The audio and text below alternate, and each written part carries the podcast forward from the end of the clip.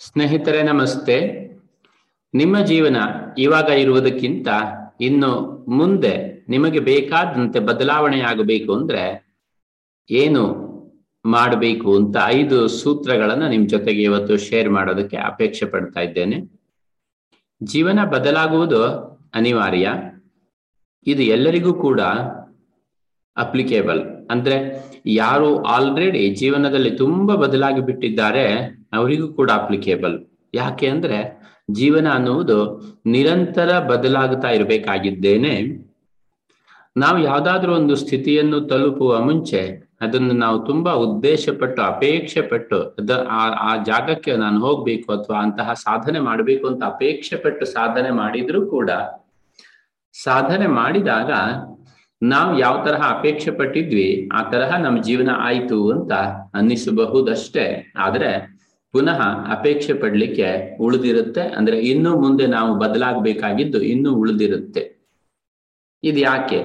ಇದು ಯಾಕೆ ಅಂತಂದ್ರೆ ನಮ್ಮ ಜೀವನ ಅಂತ ಅನ್ನುವುದು ನಾವು ತಲುಪಬೇಕಾಗಿರುವಂತಹ ಒಂದು ಗುರಿ ಅಲ್ಲ ಬದಲಿಗೆ ನಮ್ಮ ಜೀವನ ಅನ್ನುವುದು ನಾವು ಎಲ್ಲಿಗೋ ತಲುಪಬೇಕಾಗಿ ಮಾಡ್ತಾ ಇರುವಂತಹ ಒಂದು ಪಯಣ. ಪಯಣ ಯಾವಾಗಲೂ ನಡೀತಾ ಇರಬೇಕು. ಅದರಿಂದ ಬದಲಾವಣೆ ಯಾವಾಗಲೂ ಬೇಕು. ನಾವು ಈಗ ಹೇಗಿದ್ದೇವೆ? ಇಲ್ಲಿಂದ ನಮಗೆ ಈಗ ಸದ್ಯ ಯಾವ ತರಹ ಇರಬೇಕು ಅಂತ ಅನ್ನಿಸ್ತಾ ಇದೆ. ಅಲ್ಲಿಗೆ ಬದಲಾಗುವಂತಹ ಪ್ರಕ್ರಿಯೆ ನಮ್ಮ ಪ್ರಯಾಣದ ಒಂದು ದೊಡ್ಡ ಹೆಜ್ಜೆ ಇದ್ದ ಹಾಗೆ. ಖಂಡಿತವಾಗಿ ಪ್ರತಿಯೊಬ್ಬರಿಗೂ ಕೂಡ ನನ್ನ ಜೀವನದಲ್ಲಿ ಈ ತರಹ ಇದ್ರೆ ಚೆನ್ನಾಗಿರುತ್ತೆ ಎನ್ನುವಂತಹ ಆಕಾಂಕ್ಷೆಗಳು, ಚಿತ್ರಣಗಳು ಮನಸ್ಸಿನಲ್ಲಿ ಇದ್ದೇ ಇರುತ್ತೆ. ನಿಮ್ಮ ಜೀವನ ನಿಮಗೆ ಬೇಕಾದ ತರಹ ಬದಲಾಗಬೇಕು ಅಂತಂದ್ರೆ ನಾನು ಹೇಳುವಂತಹ ಐದು ಸೂತ್ರಗಳು ಮೊದಲನೇದು. ಮೊದಲನೇದು ಒಂದು ತಿಳುವಳಿಕೆ. ಏನಪ್ಪಾ ಅಂದ್ರೆ, ನಮಗೆ ಬೇಕಾಗಿರುವ ಬದಲಾವಣೆ ಬರಲಿಕ್ಕೆ ಖಂಡಿತವಾಗಿ ಸಮಯ ಬೇಕು. ದೀರ್ಘಕಾಲದಿಂದ ಮಾತ್ರ ನಾವು ನಿಜವಾಗಿಯೂ ಬದಲಾವಣೆ ಆಗ್ಲಿಕ್ಕೆ ಸಾಧ್ಯ. ಬಹಳ ಜನ ಏನು ತಿಳ್ಕೊಳ್ತಾರೆ ಅಂದ್ರೆ, ಮೂರು ದಿವಸದಲ್ಲಿ ನಾನೇನೋ ಹೊಸ ತರಹ ವ್ಯಕ್ತಿ ಆಗ್ಬಿಡ್ತೀನಿ ಅಥವಾ ಅಥವಾ ಮೂರು ತಿಂಗಳಲ್ಲಿ ಏನೋ ಹೊಸ ಸಾಧನೆ ಮಾಡಿಬಿಡ್ತೀನಿ ಅಂತ, ಎಲ್ಲ ದೊಡ್ಡ ಸಾಧನೆಗಳ ಹಿಂದೆ ಬಹಳ ಕಾಲದ ದೀರ್ಘ ಪರಿಶ್ರಮ ಇದ್ದೇ ಇರುತ್ತೆ. ಅದರಿಂದ ಬದಲಾವಣೆ ಆಗ್ಲಿಕ್ಕೆ ಸಮಯ ಕೊಡ್ಲಿಕ್ಕೆ ತಯಾರಿರಬೇಕು. ಎರಡನೇ ಸೂತ್ರ, ಕಾರಣವನ್ನು ಬದಲಾಯಿಸಬೇಕು, ಕಾರ್ಯವನ್ನು ಬದಲಾಯಿಸಬಾರದು ಅಂತ. ಕಾರಣವನ್ನು ಬದಲಾಯಿಸುವುದು ಅಂದ್ರೆ ನಮ್ಮ ಜೀವನದ ಹೊರಗೆ ಏನೆಲ್ಲ ನಡೀತಾ ಇದೆಯೋ ಅದು ಒಳ್ಳೆಯದಾಗಿ ನಡೀತಾ ಇರಲಿ, ಕೆಟ್ಟದ್ದಾಗಿ ನಡೀತಾ ಇರಲಿ. ಅದು ನಮ್ಮ ಆರೋಗ್ಯ ಇರಲಿ, ನಮ್ಮ ಮನಸ್ಸಿನ ಸ್ಥಿತಿಗಳಿ ಸ್ಥಿತಿಗತಿಗಳಿರಲಿ ನಾವು ಜೀವನವನ್ನ ಯಾವ ತರಹ ಎಂಜಾಯ್ ಮಾಡ್ತಾ ಇದ್ದೇವೆ ಅನ್ನೋದಿರ್ಲಿ ಅಂದ್ರೆ ಎಷ್ಟು ಸಂತೋಷದಿಂದ ಇದ್ದೇವೆ ಅಥವಾ ಎಷ್ಟು ದುಃಖದಿಂದ ಇದ್ದೇವೆ, ಎಷ್ಟು ಕಷ್ಟಪಡ್ತಾ ಇದ್ದೇವೆ.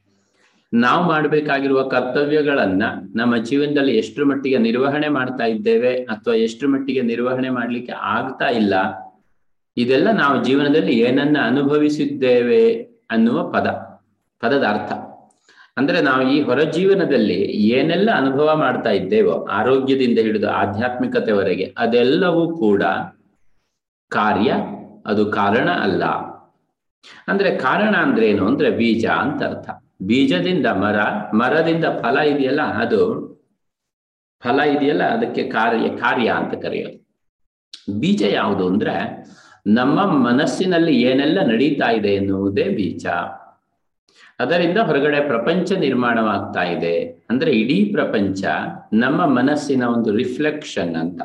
ಇಡೀ ಪ್ರಪಂಚ ಅಂದ್ರೆ ನಮ್ಮ ಜೀವನದ, ನಮ್ಮ ಪ್ರಪಂಚ ಅಂತ, ನಮ್ಮ ಜೀವನದಲ್ಲಿ ನಮ್ಮ ಅನುಭವಗಳು ಏನು ನಡೀತಾ ಇದೆ ಹೊರ ಪ್ರಪಂಚದಲ್ಲಿ ಅದೆಲ್ಲವೂ ನಮ್ಮೊಳಗೆ ನಡೀತಾ ಇರುವ ಯೋಚನೆಗಳ ಪ್ರತಿಬಿಂಬ. ನಾವು ಪ್ರತಿಬಿಂಬವನ್ನ ಬದಲಾಯಿಸ್ಲಿಕ್ಕೆ ಆಗೋದಿಲ್ಲ. ಬಿಂಬವನ್ನ ಬದಲಾಯಿಸಿದ್ರೆ ಪ್ರತಿಬಿಂಬ ಅದರಷ್ಟಕ್ಕೆ ಬದಲಾಗುತ್ತೆ. ಅಂದ್ರೇನು ಒಳಗಡೆಯ ಯೋಚನೆಯ ಲಹರಿಯನ್ನ ಬದಲಾಯಿಸಬೇಕು. ಬಹಳ ಜನ ಇದಕ್ಕೆ ತುಂಬಾ ಕಡಿಮೆ ಪ್ರಾಮುಖ್ಯತೆಯನ್ನು ಕೊಡ್ತಾರೆ. ಒಳಗಡೆಯ ಯೋಚನೆಯ ಲಹರಿಯನ್ನು ಬದಲಾಯಿಸುವುದು ಅಂದ್ರೆ ನಮ್ಮೊಳಗಿನ ಮನಸ್ಸಿನಲ್ಲಿ ಏನೆಲ್ಲ ನಕಾರಾತ್ಮಕವಾದ ಚಿಂತನೆಗಳು, ಭಾವನೆಗಳು, ಒತ್ತಡಗಳು, ನಿರೀಕ್ಷೆಗಳು ಕೆಡುಕಿನ ಕಡೆಗೆ ಅಂದ್ರೆ ಏನೋ ಕಷ್ಟ ಬರುವ ಕಡೆಗೆ ನಮ್ಮ ಮನಸ್ಸು ಯಾವಾಗಲೂ ಹೊಯ್ತಾಡ್ತಾ ಇರುತ್ತೆ. ಅದನ್ನ ಸ್ವಲ್ಪ ಪಳಗಿಸಬೇಕಾಗಿದೆ. ಅಲ್ಲಿರುವ ಈ ನಕಾರಾತ್ಮಕ ಬೀಜದ ಜಾಗದಲ್ಲಿ ಧನಾತ್ಮಕವಾದ ಬೀಜವನ್ನ ನೆಡಲೇಬೇಕು. ಅಂದ್ರೆ ಮಾತ್ರ ಹೊರಗಡೆಯ ಫಲಗಳು ಬೇರೆ ತರಹ ಬರಲಿಕ್ಕೆ ಸಾಧ್ಯ. ಆಗ ಜೀವನ ಬದಲಾಗಲಿಕ್ಕೆ ಸಾಧ್ಯ. ಇನ್ನು ನಾನು ಹಂಚಿಕೊಳ್ಬೇಕಾಗಿರುವ ಮೂರನೆಯ ಪಾಯಿಂಟ್ ಏನಂದ್ರೆ, ನೂರಕ್ಕೆ ತೊಂಬತ್ತೊಂಬತ್ತು ಜನ ತನ್ನ ಶಕ್ತಿಯಲ್ಲಿ ಅತ್ಯಂತ ಕಡಿಮೆ ಭಾಗವನ್ನು ಮಾತ್ರ ಬಳಸುತ್ತಾರೆ ಒಬ್ಬ ಮನುಷ್ಯನ ಪೂರ್ಣ ಶಕ್ತಿ ಎಷ್ಟು ಅಂತ ಪ್ರಾಯಶಃ ಯಾರಿಗೂ ಗೊತ್ತಿಲ್ಲ. ಯಾಕೆ ಅಂದ್ರೆ ಇದರ ನಮ್ಮ ನಡುವೆಯೇ, ಈ ತರಹ ನಮ್ಮ ನಡುವೆಯೇ ಬೇಕಾದಷ್ಟು ಜನ ಏನೇನೋ ಅದ್ಭುತಗಳನ್ನ ಸಾಧನೆ ಮಾಡಿದ್ದಾರೆ. ಅವರಿಗಿದ್ದಿದ್ದು ಇದೇ ಶರೀರ, ಇದೇ ಬ್ರೈನು, ಎಲ್ಲ ಇದೆ. ಆದ್ರೆ ಅವರು ಸಾಧನೆ ಮಾಡಿದ್ ಮಾತ್ರ ಅಭೂತಪೂರ್ವವಾಗಿದೆ. ಯಾಕೆ? ಯಾಕೆ ಅಂದ್ರೆ ಅವರು ತಮ್ಮೊಳಗಿನ ಪೂರ್ಣ ಶಕ್ತಿಯನ್ನ ಬಳಸಿಕೊಂಡ್ರು. ಅಥವಾ ನಮಗಿಂತ ಹೆಚ್ಚು ಶಕ್ತಿಯನ್ನಂತೂ ಬಳಸಿಕೊಂಡ್ರು. ನಾವು ನಮ್ಮ ಶಕ್ತಿಯನ್ನ ಪ್ರತಿ ದಿವಸ ಹೆಚ್ಚು ಮಾಡಿಕೊಳ್ಳುವ ಕಡೆಗೆ ಗಮನ ಕೊಡಬೇಕಾಗಿದೆ ಅಂತ. ನಮ್ಮ ಆತ್ಮಶಕ್ತಿ ಬೆಳಿಬೇಕು, ನಮ್ಮ ಮನಸ್ಸಿನ ಶಕ್ತಿ ಬೆಳಿಬೇಕು, ನಾವು ಯೋಚನೆ ಮಾಡುವಂತಹ ಶಕ್ತಿ ಬೆಳೆಯಬೇಕು ನಮ್ಮೊಳಗಿನ ಪೂರ್ಣ ರಿಸೋರ್ಸ್ ಅಂತ ಭಗವಂತ ಏನ್ ಕೊಟ್ಟಿದ್ದಾನೆ, ಆ ರಿಸೋರ್ಸ್ ಅನ್ನ ಪೂರ್ಣ, ಪೂರ್ಣವಾಗಿ ಬಳಸಲಿಕ್ಕೆ ಕಲ್ತ್ಕೋಬೇಕು. ಇದು ಒಂದೇ ದಿವಸದ ಸಾಧ್ಯತೆ ಅಲ್ಲ, ಕೆಲವು ದಿವಸಗಳು ಸಾಧನೆ ಮಾಡಿದ್ರೆ ಖಂಡಿತ ಸಾಧ್ಯ. ನಾಲ್ಕನೆಯ ಪಾಯಿಂಟ್ ಏನಂದ್ರೆ, ಈ ಪ್ರಪಂಚ ನಡೀತಾ ಇರೋದು ಕೊಡುಕೊಳ್ಳುವ ಪ್ರಕ್ರಿಯೆಯ ಮೇಲೆ. ಅಂದ್ರೆ ಯಾವುದು ತನ್ನ ಸ್ವಂತಕ್ಕಾಗಿ ತಾನು ಇಲ್ಲ. ಅಂದ್ರೆ ಹಾಗೆ ಕಾಣಿಸಬಹುದು, ಆದ್ರೆ ವಾಸ್ತವಿಕವಾಗಿ ಇಡೀ ಪ್ರಪಂಚಕ್ಕೋಸ್ಕರ ಪ್ರತಿಯೊಂದು ನಡೀತಾ ಇದೆ. ಹಣ್ಣು ಹಕ್ಕಿಗಳಿಗಾಗಿ, ಆದ್ರೆ ಹಕ್ಕಿ ಮರಗಳಿಗಾಗಿ. ಹಣ್ಣನ್ನು ತಿಂದ ಹಕ್ಕಿ ಮರದ ಬೀಜ ಇನ್ನೆಲ್ಲೋ ಬಿದ್ದು ಆ ಮರ ಹುಟ್ಟುವ ಹಾಗೆ ಮಾಡುತ್ತೆ. ಅಂದ್ರೆ ಯಾರು ಪ್ರಪಂಚಕ್ಕೆ, ಸಮಾಜಕ್ಕೆ, ತಮ್ಮ ಸುತ್ತಲಿನವರಿಗೆ ಸಹಕಾರಿಯಾಗಿಲ್ವೋ ಅಂದ್ರೆ ಈ ಪ್ರವಾಹಕ್ಕೆ ಸಪೋರ್ಟಿವ್ ಆಗಿ ಯಾರು ಇಲ್ವೋ ಅವರ ಜೀವನದಲ್ಲಿ ಮುಂದೆ ಹೋಗಲಿಕ್ಕೆ ಸಾಧ್ಯವಾಗುವುದಿಲ್ಲ. ಪ್ರಾರಂಭದಲ್ಲಿ ಹಾಗೆ ಅನ್ನಿಸಬಹುದು, ಆದ್ರೆ ಕೊನೆಯಲ್ಲಿ ಯಾವುದೋ ಒಂದು ದೊಡ್ಡ ಅಡೆತಡೆಗಳಲ್ಲಿ ಖಂಡಿತ ಸಿಕ್ಕಿ ಹಾಕಿಕೊಳ್ಳಬೇಕಾಗತ್ತೆ. ಏಕೆಂದ್ರೆ ಪ್ರವಾಹಕ್ಕೆ ವಿರುದ್ಧವಾಗಿ ಈಜಿದ ಹಾಗೆ. ನಮ್ಮ ಇರುವಿಕೆಯಿಂದ, ನಮ್ಮ ಸುತ್ತಲೂ ಇರುವವರಿಗೆ ಎಷ್ಟು ಸಾಧ್ಯವೋ ಅಷ್ಟು ಒಳಿತಾಗಬೇಕು ಅಂತ ನಮ್ಮ ಪ್ರಾರ್ಥನೆ ಇರಬೇಕು, ನಮ್ಮ ಸಾಧನೆ ಇರಬೇಕು, ನಮ್ಮ ಚಟುವಟಿಕೆಯ ಹಿಂದಿನ ನಿಜವಾದ ಉದ್ದೇಶ ಇರಬೇಕು, ಅಥವಾ ನಮ್ಮ ಜೀವನದ ಹಿಂದಿನ ನಿಜವಾದ ಉದ್ದೇಶ ಇರಬೇಕು. ಆ ಉದ್ದೇಶ ಮಾತ್ರ ನಮ್ಮನ್ನ ಈಗಿರುವುದಕ್ಕಿಂತ ಇನ್ನೊಂದು ಸ್ವಲ್ಪ ಚೆನ್ನಾಗಿ ಇರುವಂತಹ ರೀತಿಯಲ್ಲಿ ನಮ್ಮನ್ನ ಕರ್ಕೊಂಡು ಹೋಗ್ಲಿಕ್ಕೆ ಸಾಧ್ಯ. ಐದನೆಯ ಪಾಯಿಂಟ್ ಕೂಡ ಬಹಳ ಮುಖ್ಯವಾಗಿದ್ದು, ನನ್ನ ಪ್ರಕಾರ ನಾವು ಎಷ್ಟೆಲ್ಲ ಜೋಪಾನವಾಗಿ ಇದನ್ನೆಲ್ಲ ಅನುಸರಿಸಿದ್ರು, ಈ ನಾಲ್ಕು ಸೂತ್ರಗಳನ್ನ ಅನುಸರಿಸಿದ್ರು ಕೂಡ ನಾವು ತಪ್ಪುವಂತಹ ಸಾಧ್ಯತೆ ಇದ್ದೇ ಇರುತ್ತೆ. ಯಾಕೆಂದ್ರೆ ನಾವು ಶಕ್ತಿಯ ಒಂದು ಬಿಂದು ಅಷ್ಟೇ, ಇಡೀ ಶಕ್ತಿಯ ಕೇಂದ್ರ ಅಲ್ಲ. ಅದರಿಂದ ಈ ನಮಗೆ ಅರಿವಿಲ್ಲದ ಪ್ರವಾಹದಲ್ಲಿ, ಅಂದ್ರೆ ಈ ಪ್ರಕೃತಿಯ ಪ್ರವಾಹದಲ್ಲಿ, ಪ್ರಪಂಚದ ಜೀವನ್ ಮರಣಗಳ ಪ್ರವಾಹದಲ್ಲಿ ನಮ್ಮ ಏನೇನೋ ಹಳೆಯ ಕರ್ಮಗಳು ನಮ್ಮಲ್ಲಿ ಇದ್ದಿರಬಹುದು. ಅದು ಅದರದ್ದೇ ಆದ ಗತಿಯಲ್ಲಿ ಪ್ರತಿಯೊಬ್ಬರ ಜೀವನವನ್ನು ಕೂಡ ನಡೆಸುತ್ತೆ. ಆದ್ರಿಂದ ನಮ್ಮ ದೋಷಗಳನ್ನ ಕಳೆದುಕೊಳ್ಳಲಿಕ್ಕೆ ಯಾವುದು ಶಕ್ತಿಯ ಕೇಂದ್ರವೋ ಅದಕ್ಕೆ ಮಾತ್ರ ಸಾಧ್ಯ. ಅಂದ್ರೆ ನಾವು ಭಗವಂತನಿಗೆ ಪ್ರತಿ ದಿವಸ ಭಕ್ತಿ ಶ್ರದ್ಧೆಯಿಂದ ಪ್ರಾರ್ಥನೆ ಮಾಡಿಕೊಳ್ಳುವುದು ಕೂಡ ನಮ್ಮನ್ನ ಮುಂದೆ ಕರ್ಕೊಂಡು ಹೋಗ್ಲಿಕ್ಕೆ ತುಂಬಾ ಅವಶ್ಯಕತೆ ಇರುವಂತಹ ಒಂದು ಚಟುವಟಿಕೆ. ಯಾವಾಗ ನಮ್ಮ ಮೂಲಕ್ಕೆ ನಾವು ಕನೆಕ್ಟ್ ಆಗ್ತೀವಿ, ಆಗ ನಮ್ಮ ದೋಷಗಳನ್ನ ಕಳೆದುಕೊಳ್ಳಲಿಕ್ಕೆ ತುಂಬಾ ಸುಲಭ.